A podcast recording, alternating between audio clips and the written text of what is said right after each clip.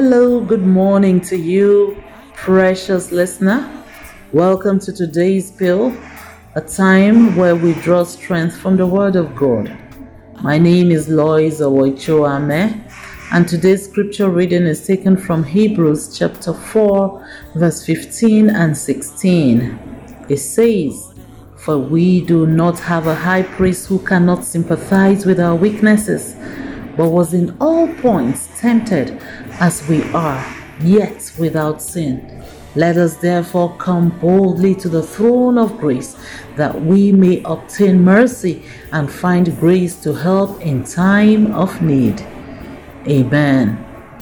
One thing I remain eternally grateful to God for is the power and the provision of redemption.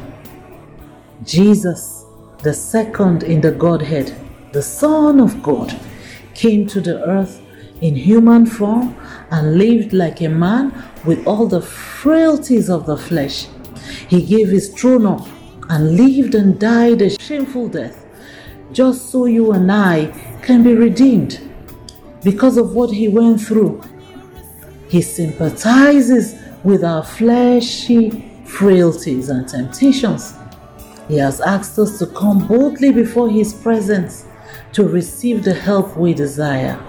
Oh, what an assurance! God is our helper. Hallelujah.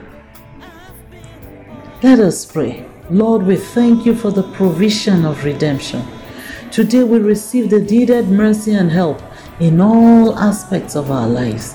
In Jesus' name, amen. Thank you for listening. Remember that He bore the shame for you so you can have access to His presence.